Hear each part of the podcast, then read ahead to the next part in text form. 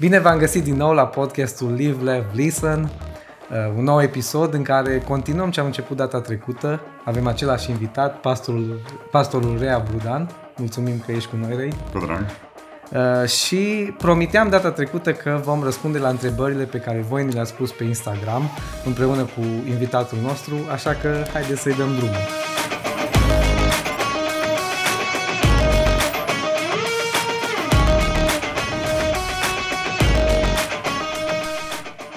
Rei, uh, este întrebarea asta prin rândul tine. Uh, de ce nu este permis uh, să faci sex înainte de căsătorie? De ce este păcat? Asta îi frământă pe mulți dintre ei. Mm-hmm. Odată, Dumnezeu a inventat relațiile sexuale și le-a plănuit în cadrul relației de căsătorie. Asta întâlnim peste tot în Scriptură. Deci ca, ca standard, ca uh, virtute creștină, castitatea este o virtute creștină absolută. Acum întrebarea este de ce este impusă, de ce vedem o astfel de virtute numită castitate așa de prezentă în Scriptură și așa de bine subliniată de Dumnezeu pe orice pagină a Scripturii.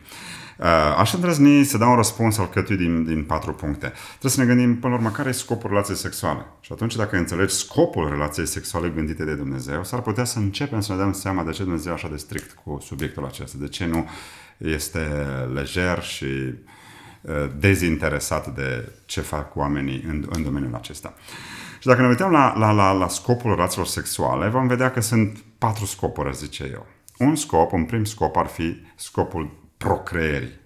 Un scop de procreere, adică nașterea copiilor, crearea unei familii. E bine, îndrăznesc să spun că uh, scopul acesta de procreere este un scop secundar. De ce spun asta? Pentru că în lumea animală vedem și alte forme de reproducere. Vedem că Dumnezeu a găsit în timpul creației, a găsit și alte mode de înmulțire, de procreere. De exemplu, partenogeneza. O găsim, este o formă de reproducere uh, sexua- asexuată la unele organisme, albine, căluți de mare, fără fecundarea ovulului sau sferei. Și atunci, îți dai seama, stai puțin, animalele, ființele, se pot înmulți și altfel, nu neapărat prin relație sexuală. Oh, deci, procreerea prin relație sexuală este un scop secundar. Dumnezeu putea să ne facă să procreăm altfel. Uh-huh. Apoi, un al doilea scop al relației sexuale pe care îl găsim este recreerea. Procreere, recreere, adică pentru plăcere și bucurie. Și acesta este un scop secundar din punctul meu de vedere. De ce? Pentru că sunt atâtea alte moduri de a afla plăcerea, de a avea plăcere, de a ne dezvolta plăcerea. Nu doar relația sexuală. Găsim plăcere în a mânca, în a face sport, în, în uh, a avea anumite discuții. Plăcerea o găsim în multe alte feluri. Avem mai multe simțuri care, împlinite, ne produc plăcere. Și atunci îmi dau seama că nici scopul recreerii în cadrul relației sexuale sau al relației sexuale nu este un scop principal, ci un scop secundar. Dacă mergem mai departe și ne uităm la scopul relației sexuale, mai descoperim unul, al treilea scop, care deja îl văd ceva mai profund. Și l-aș numi identificare. Adică dezvoltarea unității dintre soț și soție. Adică lipirea aceea în terminologia Scripturii bărbatul se va lipi de nevastă sa și vor fi un singur trup. Este acea identificare, acea dezvoltare a unității dintre soț și soție. Și ideea creștină despre căsătorie este bazată pe cuvintele lui Hristos că bărbatul și femeia trebuie să cotiți ca un singur organism. Acesta este înțelesul un singur trup. Se vor lipi și vor fi un singur trup. La fel cum cineva enunță un fapt real când spune că lacătul și cheia sunt un singur mecanism. Un lacăt fără cheie nu are sens, o cheie fără lacăt nu are sens. Ei împreună sunt un organism. Bărbatul și femeia căsătoriți sunt un organism. Și atunci, inventatorul mașinăriei umane ne spune că cele două întreguri, bărbatul și femeia, au fost destinate să fie complementare, să se întregească unul pe celălalt, nu ca și cum unul nu e întreg și uh, incomplet și celălalt incomplet și se uh-huh. completează, ci am spus complementare, exact ca unghiurile complementare. Sunt două unghiuri întregi care împreună formează 90 de grade. Așa și bărbatul și femeia, două întreguri puse împreună formează un nou întreg. Și atunci, relația sexuală gândită de Dumnezeu are acest rol de identificare, de dezvoltare a unității, de lipire, de resursă pentru cei doi. Și atunci, asta deja ne face să înțelegem câte ceva din gravitatea călcării uh, uh, relației sexuale sau a practicării ei în afara cadrului legal stabilit de Dumnezeu. Pentru că dacă relația sexuală este pentru întărirea unității, a lipirii dintre soț și soție, să creeze, să fie un element în plus, o resursă în plus pentru ca cei doi să meargă mai departe, să aibă povestea lor, plăcerea lor împreună, doar a lor. În felul acesta, uh, uh, relația sexuală devine din ce, începe să vedem din ce în ce mai mare importanța ei de a o păstra în cadrul gândit de Dumnezeu. Pentru că dacă o împrăști peste tot, altundeva, lipirea aceea nu mai există între soț și soție. Deci este o resursă gândită de Dumnezeu pentru relația dintre soț și soție. Și al patrulea scop al, al relației sexuale este scopul iluminării, adică relația sexuală gândită de Dumnezeu exemplifică o realitate spirituală. Pentru că stau și mă întreb, nu putea Dumnezeu să nu pună în om pornirile sexuale? Ba da, putea să nu le pună, nici n-am fi știut că există, n-am fi avut nicio problemă cu imoralitatea sexuală dacă Dumnezeu nu punea în noi atracția sexuală. N-am fi avut nicio frustrare pentru că n-am fi știut de existența lor, a relațiilor sexuale. Totuși, El le-a pus în noi toate dorințele și ideea asta de satisfacție, de împlinire sexuală. De ce? De ce să-și asume riscul necinstirii sale de către noi oamenii? De ce să-și le asume? Dacă nu era ceva important în spate. Uh-huh. Dacă nu vrea să sugereze el ceva mult mai profund decât procreere, recreere. Le va de rezolv cu altele. Dar Dumnezeu a avut în cap, în minte cumva ideea asta ca să ne ilumineze, să, ne, să fie un crâmpei, să fie o scânteie a unei realități spirituale mult mai mari ca noi. Pentru că până și relațiile sexuale dintre soț și soția lui sunt o umbră a unei realități spirituale, a unei împliniri de pline în Dumnezeu când vom ajunge în prezența Lui, acelei uniri între Hristos, mirele și biserica mireasa Lui. Mire, mireasă, relație. Sigur că nu va fi vorba de o relație sexuală acolo, dar este o analogie spirituală. Ceea ce trăiește un soț și o soție aici pe pământ, expresia aceea, dacă vreți, fizică, biologică a unei împliniri sexuale, este umbra unei împliniri de altă natură, mult mai profundă, dar asemănătoare. Poate că nimic nu sugerează împlinirea, plăcerea uh, mai mare decât o, o plăcere sexuală.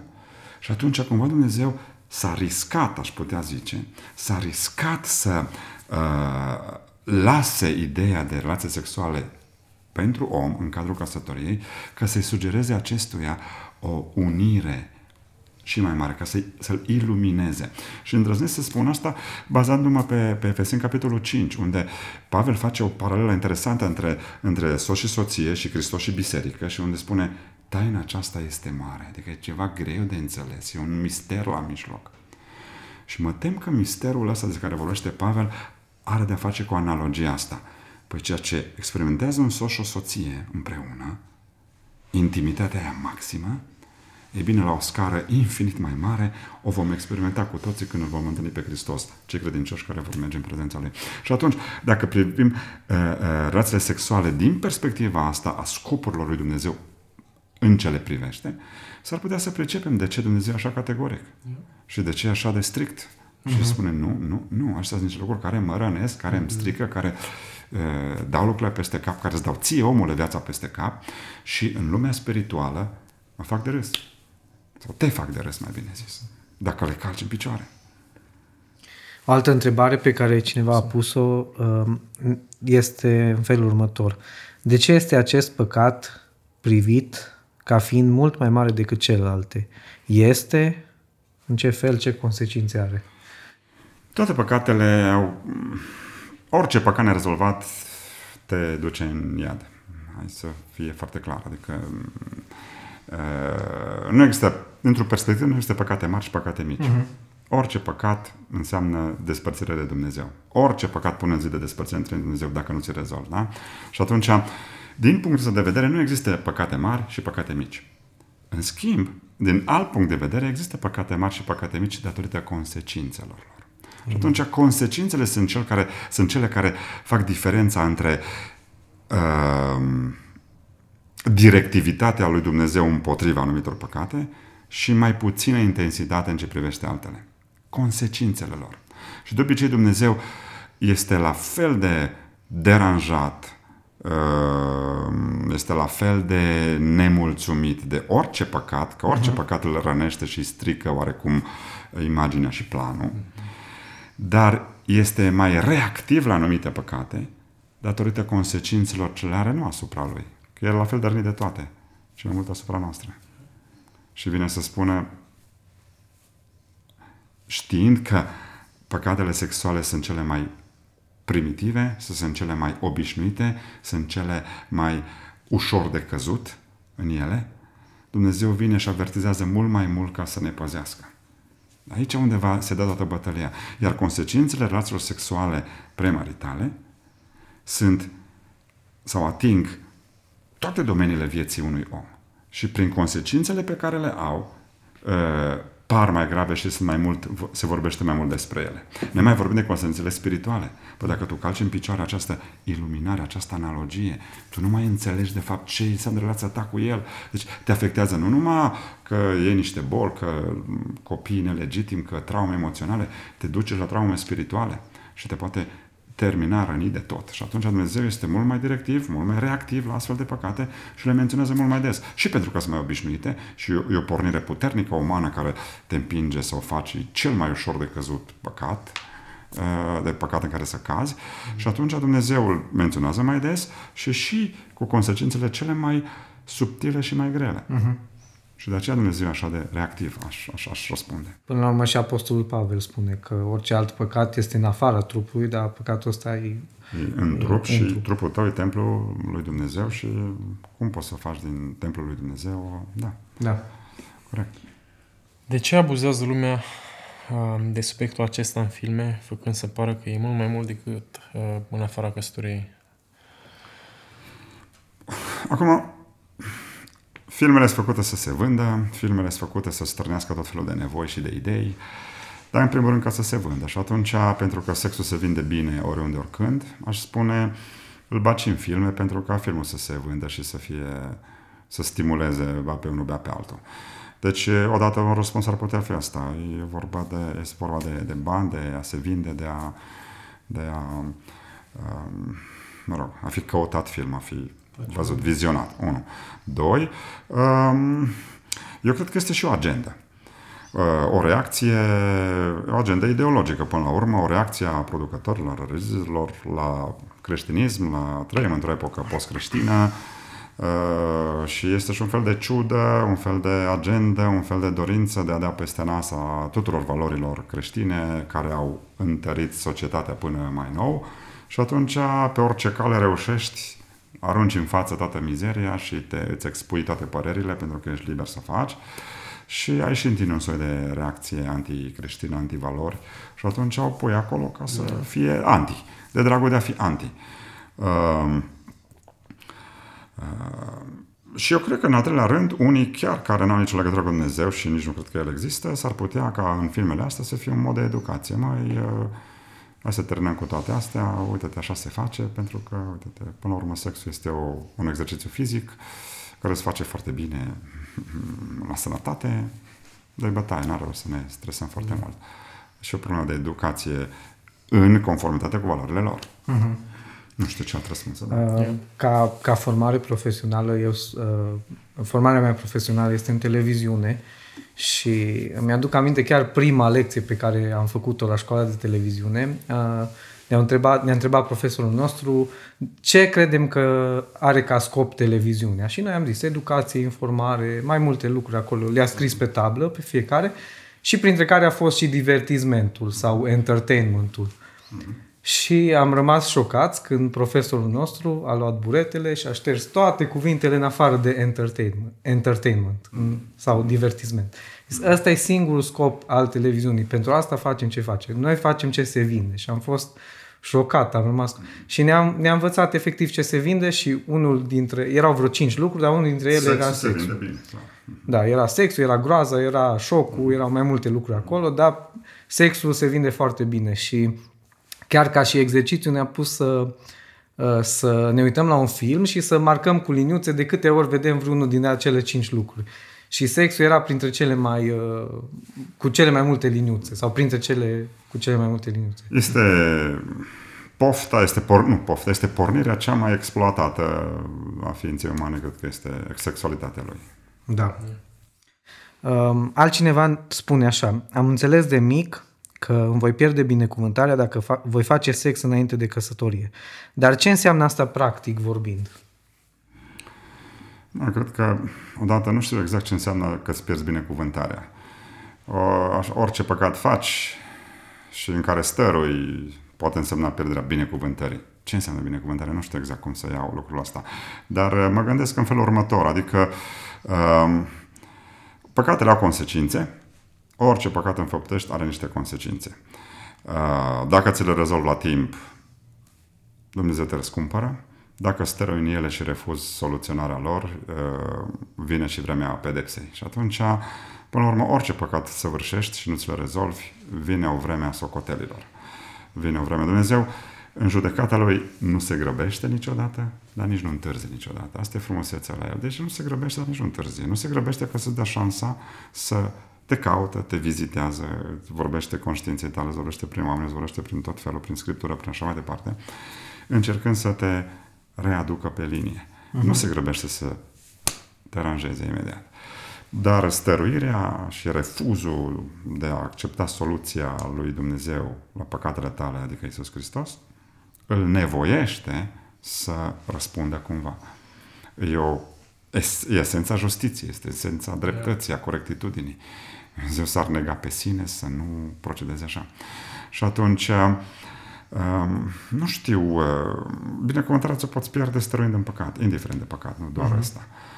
Acum, sigur că ca părinți, ca, poate chiar ca biserică, uh, neștiind multe, nevoind să vorbești multe despre un subiect delicat pentru unii, le rușine să folosească cuvintele astea, să abordeze subiectul ăsta, le mhm. groază, e un subiect tabu până la urmă, din, din păcate, din prea multe puncte de vedere.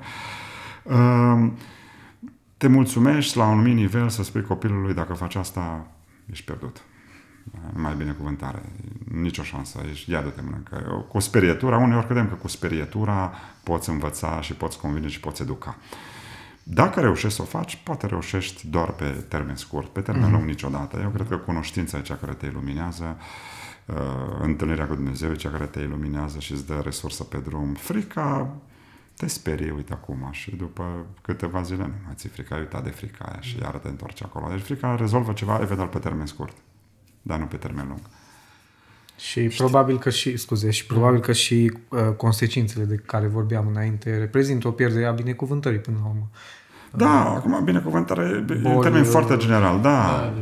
da Acum protecția, Dumnezeu știi cum e, și când, și când lasă peste tine anumite consecințe. Eu tot îl văd bun și tot îl văd uh, care grijă de tine și inclusiv consecințele și pedeapsa e ca să te trezească Corect. și să-ți revii și să te, să te poată răscumpăra și atunci cumva aia, pierderea binecuvântărilor, dacă e înțeleasă în felul ăsta în care îl spui tu, atunci e tot o manifestare a bunătății lui Dumnezeu. Îți ia ceva ca să-ți dea altceva uh-huh. mai bun. Uh-huh. Vede că uh-huh. tu nu te poți corecta altfel, vine și te atinge cumva, îți ia ceva ce ai și spui, uh, și îți dai seama că îți ia ceva ca să-ți dea ceva mai uh-huh. bun, adică iertare, înțelegerea și dacă corectarea, vrei dacă vrei să iei, tot timpul poți să refuzi. Deci Dumnezeu tot timpul oferă, tot timpul poți să refuzi.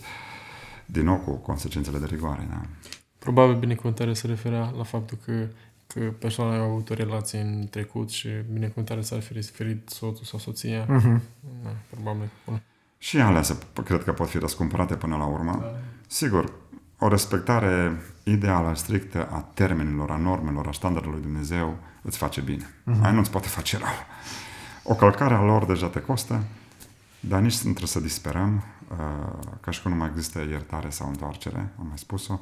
Uh, și asta nu vreau să fie o încurajare la trăi în păcat, pentru că ustură, păcatul ustură, păcatul doare, consecințele pot fi regretabile și nu mai poți întoarce nimic înapoi, dar uh, uh, trebuie să fim conștienți că există întotdeauna posibilitatea unei răscumpărări. Uh-huh.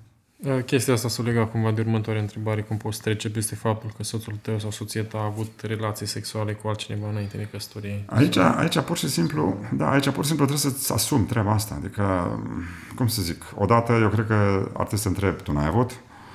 Uh, și dacă și tu ai avut o viață de felul ăsta și soția ta, cred că ar trebui să legalizezi cumva, dacă... Până la urmă, bătălia la întrebarea asta se dă o iubesc sau nu iubesc, îl iubesc sau nu iubesc. Uh-huh. Uh, cu adevărat. Și asta trebuie să te lămurești ce înseamnă iubire, cum trebuie înțeleasă, iubire dacă, pentru că, în ciuda, e o întreagă poveste care poate fi un alt subiect, ce înseamnă mm-hmm. iubirea și cum știu că sunt iubit și cum știu că iubesc. Dar cumva bătălia în cazul întrebării ăsta este, mai îl iubesc pe ăsta sau nu îl iubesc, sau pe, pe persoana asta. După ce te-ai lămurit cu iubirea, după aceea trebuie să înveți să asumi, să-ți asumi niște lucruri. Mai îl cunosc, o cunosc, asta dar pentru faptul că ne iubim, relația noastră ne-am cunoscut, a fost transparentă, fiecare a venit pe masă cu viața lui trecută ca să nu poată să ajungă din urmă secretele și altele să-i prindă și să nu știu ce. Ori ales, să zicem, să și le spună, ei le știu și atunci va trebui să-ți asume asta. Am primit întrebarea asta, au fost la mine persoane și văd că acum o viață de familie cât se poate de împlinitoare, deși, să zicem, ea a avut o aventură înainte, din diferite motive. Frământele lui era o să pot să trec peste asta, o să pot iubi, o să nu o să mă tot întorc acolo, nu o să mă gândesc acolo. Am stat de vorbă cu el uh, și până la urmă e asumare. Mai intră cu ochii deschiși, da, e o, o chestie care te poate răcăi, dar acum trebuie să te gândești bine.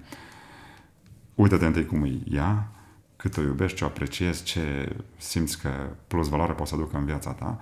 Și dacă toate astea le vezi, uită capitolul ăla, închide sertarul, nu-l mai aduci aminte, nu-l mai discuți niciodată, dacă ai ales să mergi mai departe, uh-huh. atunci acolo rămâne îngropat, ăla n-ai voie să-l mai reproșezi, îți asumi și mergi mai departe.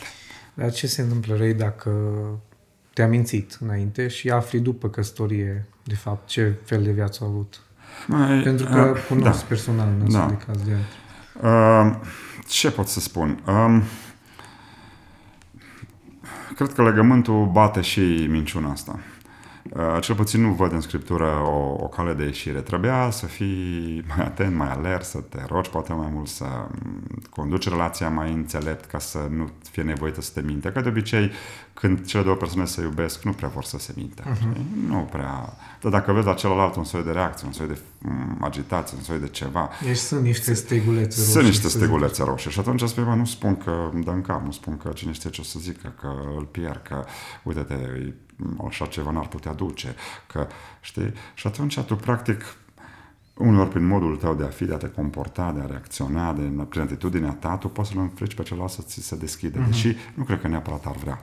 Dacă te iubește, dacă e o relație stricată și gândită și interesată, care nu are nicio legătură cu iubirea, ci doar vrei să obții ceva, atunci probabil că îl poți minți pe unul cu nonșalanță. Uh-huh. Uh, dar chiar și acolo eu cred că niște stegulețe sunt în relație. Adică nu cred că tu n-ai cum să nu simți ce în celălalt, mm-hmm. nu simți că anumite discuții sunt alunecoase, că anumite lucruri se refuză să le discute, că știi, de asta trebuie să o simți. Și atunci, dacă nu ții cont de stegulețele alea, ă, cumva te-ai auto-înșelat. Uh-huh. Sigur că celălalt e de vină în principal, dar cumva nu cred că tu poți să spui, am mai mințit, am dreptul să, mă, să, mă, să rupem uh, căsătoria. Uh-huh. Hristos ne spune, singurul motiv de divorț este adulterul uh, și nimic altceva. Uh, și atunci... Uh, mă gândesc că s-ar putea întreba cineva, da, dar ăsta nu consider, nu constituie tot un adulter, chiar dacă a fost înainte de căsătorie. Dacă a fost o minciună legată de asta? Da. Acum, Scriptura face diferență între curvie și preacurvie, adică relații premaritale și adulterul după aceea. Uh-huh. Dacă ne uităm în Scriptură care sunt coordonatele curăției sexuale, vom vedea că apar toate trei, inclusiv uh, uh, preacurvia sau uh, adulterul, ca fiind interzise. Nu știu, cred că aici aș discuta mai degrabă de la caz la caz, n-aș da o soluție măi, da, este un adulter, sigur, pot să divorțez. Eu n-aș putea uh-huh. să zic asta. Uh-huh. Adică, cred că sunt doar două motive pentru care aș putea accepta să intru într-o discuție legată de divorț. Adulterul sau violența fizică în familie, uh-huh. în care îți pui viața în pericol. Uh-huh. În afară de astea două, aș... Niciodată n-aș spune, da, e ok, puteți să vă divorțați. Uh, și la asta două, cred că asta să mă gândesc de câte ori și aș încerca recuperare și mai departe am văzut uh, relații răscumpărate în ciuda adulterului și relația merge înainte frumos și n-ar fi fost mai, mi-ar fi fost mai chinuiți amândoi dacă s-ar fi despărțit. Uh-huh. Uh, no, legat de violență, n-am exemple concrete în care cineva care a fost violent și-a revenit, din păcate, uh, dar și acolo sunt tot felul de pași intermediari până când să spui, mă, nu se mai poate, viața e în pericol, acum e momentul separării. Deci uh, nu mă simt calificat să spun altceva decât spune Scriptura, iar dacă un caz este mai atipic și atunci le abordez de la caz la caz astfel de situații. Și mergi pe situație și vezi ce de gândit, ce de făcut și întotdeauna te mai sfătești și cu alții. Adică uh-huh. în astfel de situație nu e o chestie, eu le știu, gata, uite așa, am trasat ce am spus. Aici ai un proces întreg cu mai mulți oameni implicați, cu da, rugăciune, da, da. cu Dumnezeu să-ți descopere, să-ți spună, să te învețe, să te îndrume. E, e o, o poveste mai complexă și asta rămâne de la caz la caz, nu da. ar merge o, un răspuns așa, știi? Deci soluția ar fi să caute până la urmă împăcare și, și, și rezolvarea și asta. Deci până și acolo poate fi, dacă explicația e cum trebuie, măi, am, mi-a fost frică și uite de ce ți-aduce aminte, uh-huh. oh, mhm. chiar serios, îți dai seama că stai un soi de vină, răscumpărare și acolo poate exista, uh-huh. cred. Uh-huh. A, cum să treci peste faptul că prietenul tău a fost dependent de pornografie, a, fata de aici au zis că l-a iertat, dar sunt momente când crede că se uită după alte fete și întreba dacă l-a afectat asta permanent. Iarăși o situație de la caz la caz și ar trebui discutată și văzută pe concret. Uh, pornografia, într-adevăr, creează o patologie sexuală. Deci este unul din consecințele pornografiei, este patologia sexuală. Îți formează, are un efect modelator. Îți, uh, îți strâmbă mintea, strâmbă gândirea, Uh, nu e o joacă, e una dintre cele mai, mai uh, grave ca consecințe uh, păcate sau activități sexuale condamnabile. Uh, cu siguranță pornografia lasă urme. Uh, epinefrina îți fixează în creier tot felul de scene și tot felul de lucruri care te-au atras și te-au împins. De până la urmă, stimularea vizuală este pe aceeași treaptă cu stimularea chimică. Drogurile acționează ca pornografia, pornografia acționează ca drogurile. Una e chimică, alta e vizuală, dar e tot chimică, că pinefrina aia merge, îți plăcerea, îți pirogravează în minte, vorbind așa popular, îți pirogravează în minte toate imaginile care le ai toate scenele pe care vrei să le reproduci, după aceea așteptări de tot felul de ciudățenii și te pot afecta mai târziu în viață. Deci nu-i joacă, e o, o treabă la care trebuie acționat imediat, după părerea mea. Acum, uh, până și de acolo Dumnezeu te poate scoate. Yeah. Și dacă te vindecă de adevărat și te scoate de acolo și te poți abține și după vreme se mai estompează și te poți disciplina și educa, cred că poți duce o viață normală de căsătorie. Uh-huh. Acum, dacă sentimentul ei din întrebare este că uh, el se uită după altele, aici trebuie analizat uh, lucrurile iarăși la concret, uh, pentru că poate nu scăpa de pornografie, poate că poți scăpa că nu se mai uită, dar mintea e conectată pe persoane fizice, acum nu pe televizor. Deci undeva, dacă are sentimentul ăsta, atunci uh, na, trebuie uh, mai degrabă aș lucra la relația lor, mă, chiar vă iubiți, chiar yeah. până la urmă iubirea adevărată sau nu, ei sau ei nu mă interesează, sau nu mă obișnuit sau s-au săturat și deja caută sau îi plictisit de tine în ceva motiv, deci aș căuta problema altundeva, da. știi?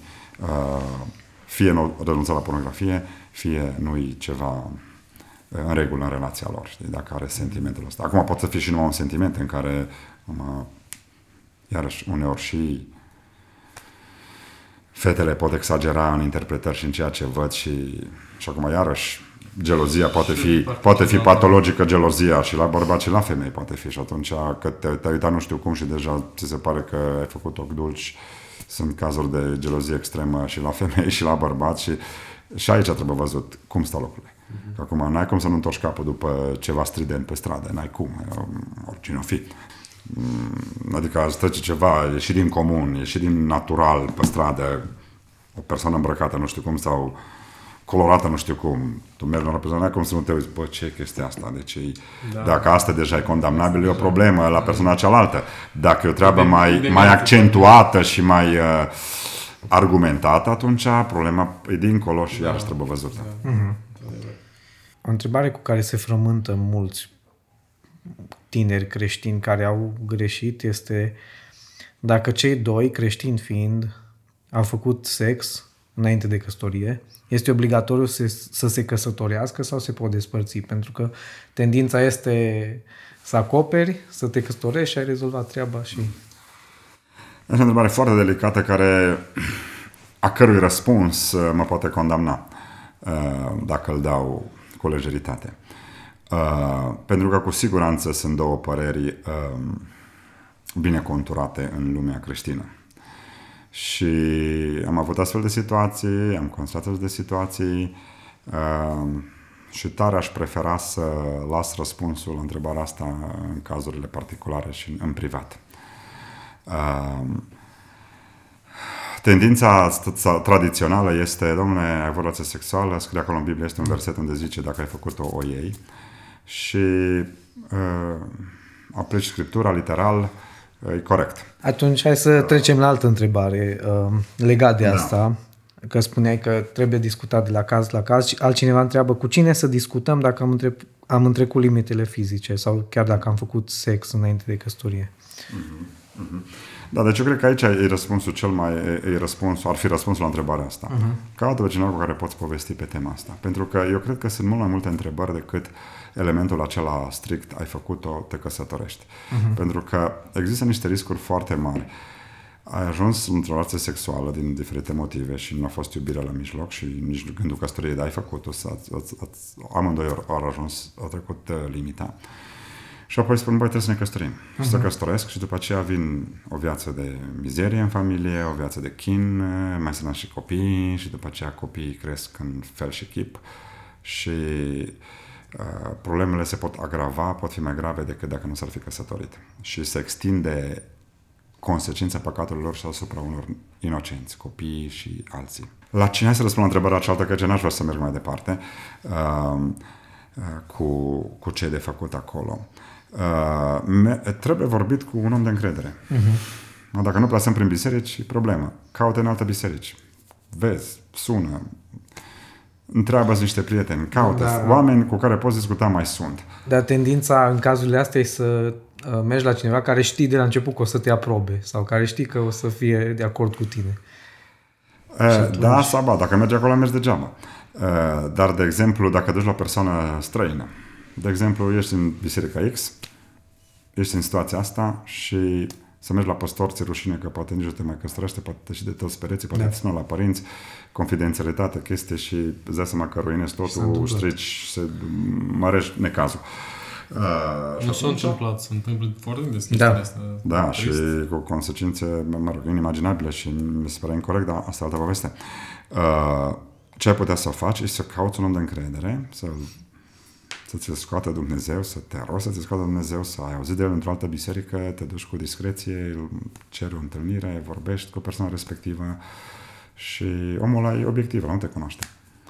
Și dacă stă de vorbă cu tine, și nu cred că n-ar sta, uh, și eu cred că sunt oameni care au reșit în evidență ca fiind niște consilieri buni sau uh, oameni de încredere, nu trebuie să fie un consilier bun, ci un om al lui Dumnezeu de care ai auzit și uh, pur și simplu te duci și pui o întrebare, uite, ăștia suntem, acolo ni rușine, acolo ni așa, uh-huh. uite ce am făcut, ce să facem mai departe, știi? Uh-huh. Și va ști să ducă discuția în așa fel încât să vadă, mai ce s-a întâmplat, cum s-a întâmplat, de ce s-a întâmplat, să pui câteva întrebări potrivite ca să vezi dacă într-adevăr relația lor are viitor sau nu are viitor și în funcție de asta să le dai un sfat, știi? Uh-huh, uh-huh. Pentru că unul e mai bine să-ți rezolvi păcatul făcut și să nu îl agravezi cu un angajament pe care, de care îți bate joc. Uh-huh.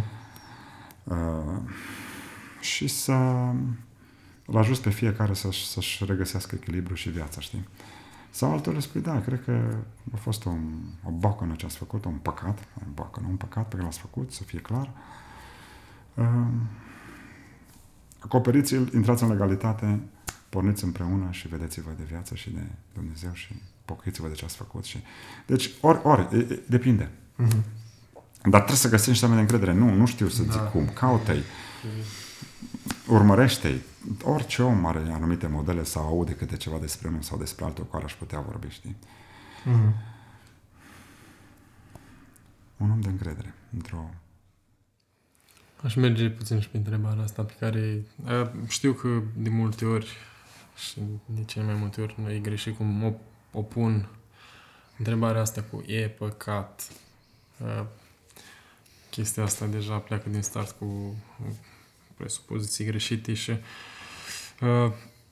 masturbarea comună înainte de căsătorie se întâmplă și oamenii sunt curioși de treaba asta. Da, noi știm clar da. răspunsul, dar Păi este păcat. N-aș, n-aș avea aici masturbarea comună, adică unul celălalt. Un, amândoi împreună. Până la urmă, unul și-o face, o face celuilalt, nu? Asta ar fi, cred că, întrebarea. Sau uh, lângă altul. Sau... Sau nu lângă altul. Intră în aceeași categorie a, a argumentului uh, întrebarea este de ce ai face? Adică de ce? Ce la ce îți folosește? Să ce? Să simți plăcerea sexuală, să îl vezi pe alt dincolo de anumite limite în care ai voie să-l vezi înainte de a fi căsătorit. Să îți împlinești o poftă și toate te duc la același răspuns. Oricine se uită, face ca să poftească, nu face bine. Săvârșește un păcat. Deci, întrebarea cea mai logică, dacă nu vrei argumente scripturale, este, da, de ce ai face? De ce simți nevoia să o faci? Pentru că străște-te și până nu mai trebuie să te bucuri de plin de tot ce îți oferă relația de familie, de căsătorie. De ce ai face Ca să exersezi ce? Să vezi dacă funcționezi păi, sau Probabil ce? mă gândesc că ar zice cineva că ca să te descarci, ca să... Bun, dar atunci uh, problema asta înseamnă că o pui de când, de la ce vârstă, când începi să te descarci, mai trebuie să mă descarc. Trebuie să te descarci. Adică Dumnezeu ne-a gândit și în felul acesta. Acum e adevărat că societatea te împinge la o vârstă tot mai înaintată să te, uh-huh. să te căsătorești și asta, asta este o problemă. În trecut te căsătorai mult mai repede, 14, 15, 16 ani, 17 ani, deja erai căsătorit și așa mai departe. Ceea ce lua din presiunea asta sexuală de pe, de pe oameni. Uh, deci e adevărat că societatea te împinge tot mai încolo cu vârsta, dar uh, uh, Chiar și presiunea asta sexuală, mă, trebuie să mă descarc. Întrebarea este, chiar trebuie? Și de ce, de ce ai face-o? Pentru că, din câte știu, și știm cu toții, Dumnezeu este un sistem și pentru, și pentru partea asta. Așa că poluțiile nocturne este un mod uh, nevinovat, să zic așa, un mod în care tu nu ești implicat voit, nu-ți asumi, nu te încarci cu un posibil păcat, ca să nu zic altfel, E ceva ce nu tu ai calculat sau ai pregătit și mai te descarci, să zic așa, la ritmul pe care corpul tău îl cere, să zicem așa, știi? Eu mă tem că mai degrabă nevoia de descărcare e programată de aici, din poftele neținute în frâu ale fiecăruia, știi? Da. Uh-huh. Și atunci alea te împing să spui, am nevoie să mă descarc și atunci hai să ne descărcăm. De ce zici că ai nevoie? Las că corpul tău știe să funcționeze și când are nevoie, corpul o face. Aș putea da răspunsul ăsta. Da. Deci, dar întrebarea, așa cum e formulată, mi se pare că nu, nu are nicio logică. Nu are nicio logică actul în sine, nu... N-are, actul de a o face nu are nicio logică, nu are niciun sens, nu are nicio, are nicio noimă și categoric e păcat pentru că implică poftă, implică implicare sexuală. Că și-o fac unul altuia, că o fac uh, uh, fiecare în dreptul lui înaintea celuilalt, tot acolo ești. Și o ultimă întrebare. Uh, noi am discutat lucrurile astea, dar cum le putem noi discuta cu ceilalți? Să zicem că uh, cunoști pe cineva care uh, sau cunoști un cuplu care știi că are parte de relații intime, ei nu sunt căsătoriți, cum discuți cu ei? Că-s creștini, că-s necreștini, cum, cum discuți cu ei? Cum îi faci să înțeleagă? Că nu e, vo- că, că nu e ceva, okay. da. Eu odată dacă nu au nicio legătură cu Dumnezeu, îi lași în pace. N-ai, n-ai cu ce argumente să vii la ei. Adică nu-i, nu-i bătălia ta, nu-i responsabilitatea ta să le să corectezi tu pe cineva. Uh-huh. Uh, maximul lucru care îl poți face cu un cuplu din ăsta care nu are legătură cu Dumnezeu, nu are o credință în Dumnezeu, îi tu să fii un model pentru ei și să întrebe, bă, tu de ce faci altfel? Uh-huh. Astea sunt principiile mele. Uh-huh. Păi cum adică? Păi uite-te, Dumnezeu asta spune, astea sunt principiile mele, eu trăiesc după ele. Hmm. Deci tu poți constitui doar un model pentru uh-huh. noi, nu te cheamă nimeni, nici măcar Dumnezeu, să mergi să le spui, să tragi de urechi, nu ai voie, ce faceți, e păcat, nu știu ce. Da, e păcat dacă te întreabă, dacă îi scoi discuție, îți spui părerea și argumentezi, dar nu-i să te bagi acolo ca să le spui. Asta mm-hmm. e abordarea mea, nu m-aș băga Cred acolo. Că, până la urmă, aici intervine partea de evangelizare, pentru că ei nu au același Primul standard ca, ca așa, și tine. Și așa e, da. Dacă l-au ca standard pe Hristos, o, să, o să-și dea seama singur. Exact, exact. Și în, când intervine evangelizarea, iarăși evangelizarea o înțeleg, eu cred că e contraproductiv să te duci și să tragi de urechi pe cineva care păcătuiește, da. crezând că tu le evangelizezi. Tu nu le evangelizezi, tu le întăreți, tu le enervezi. Mm-hmm. Deci evangelizarea trebuie să vină natural. Mai că vine de la el cu o întrebare, e altceva. Bă, eu, de, bă, de ce sunteți altfel? Da. Păi uite de ce suntem altfel. Ah, dar ce e Și atunci îi spui. Și dacă sunt creștini? Dacă sunt creștini, Scriptura ne învață, Matei 18, ne învață să mergem și să le spunem. Ce faceți voi nu e ok, va trebui să vă opriți. Asta ne, ne îndeamnă Scriptura și cred că e ceva ce ar trebui să facem cu blândețe și cu teamă, adică cu respect, nu călcați în picioare, nu urlat, nu deconspirând, nu călcându-i, nu spunându-i într-un fel sau altul. Cred că mostrarea se face în privat. Dacă nu iau seama, probabil trebuie mers cu încă cineva, cum ne învață Matei 18, care să fie încă o mărturie acolo că nu e ok și dacă nu vor să ia măsuri să se oprească, trebuie spus bisericii și uite așa. Uh-huh. Deci, spașii din Matei 18, ce țin de disciplinarea în biserică, pe care trebuie să-i aplicăm, că ne place, că nu ne place. Uh-huh. Și cel mai înțelept să-i aplici cu blândețe și cu respect. Adică așa ne și învață să blândețe și teamă, expresia Scripturii, dar teamă în sensul de respect. Și atunci oamenii, tot oamenii, nu trebuie călcați în picioare, nu trebuie disprețuiți, nu trebuie distruși acolo, că ah, nu sunteți în regulă, nu sunteți după norme, că de foarte multe ori când mergem cu atitudinea asta, cădem noi în poveste și roata se învârte și am încurcat-o noi. Așa că trebuie să mergem cu foarte mult bun simț la oricine, Cine crede că stă în picioare să ia seama. seama să nu cadă. Deci nu, nu cu aroganță și nu cu superioritate, că niciodată nu știi cât de expus ești și cum te rostogolești tu la pământ. Da. Și în felul ăsta îi poți recupera. Cu blândețe și respect îi poți recupera. Altfel îi enervezi. Dar până la urmă, care avem responsabilitatea asta de a spune. Cumva de a spune și de a încerca să oprești răul sau păcatul pe care le vezi în mijlocul comunității tale. Mm-hmm. Super. Mulțumim tare mult, a fost intens tot, toate sfaturile și tot ce s-a întâmplat aici. Da. Mulțumim mult. Mulțumim mult, Rei. Am fost onorat să fii cu noi. La ce am fost. Sau să fim noi la tine, cum spuneam. da, oricând. Cu drag. Să fii de ajutor. Amin. Doamne ajută. Mulțumim și celor care ne-ați urmărit și vă așteptăm la următorul episod. Uh, așteptăm sugestiile voastre, așteptăm mesajele voastre, reacțiile voastre, întrebările voastre. Orice lucru este bine primit și noi îl vom citi și vom ține cont de el. Până data viitoare, la revedere! God bless you!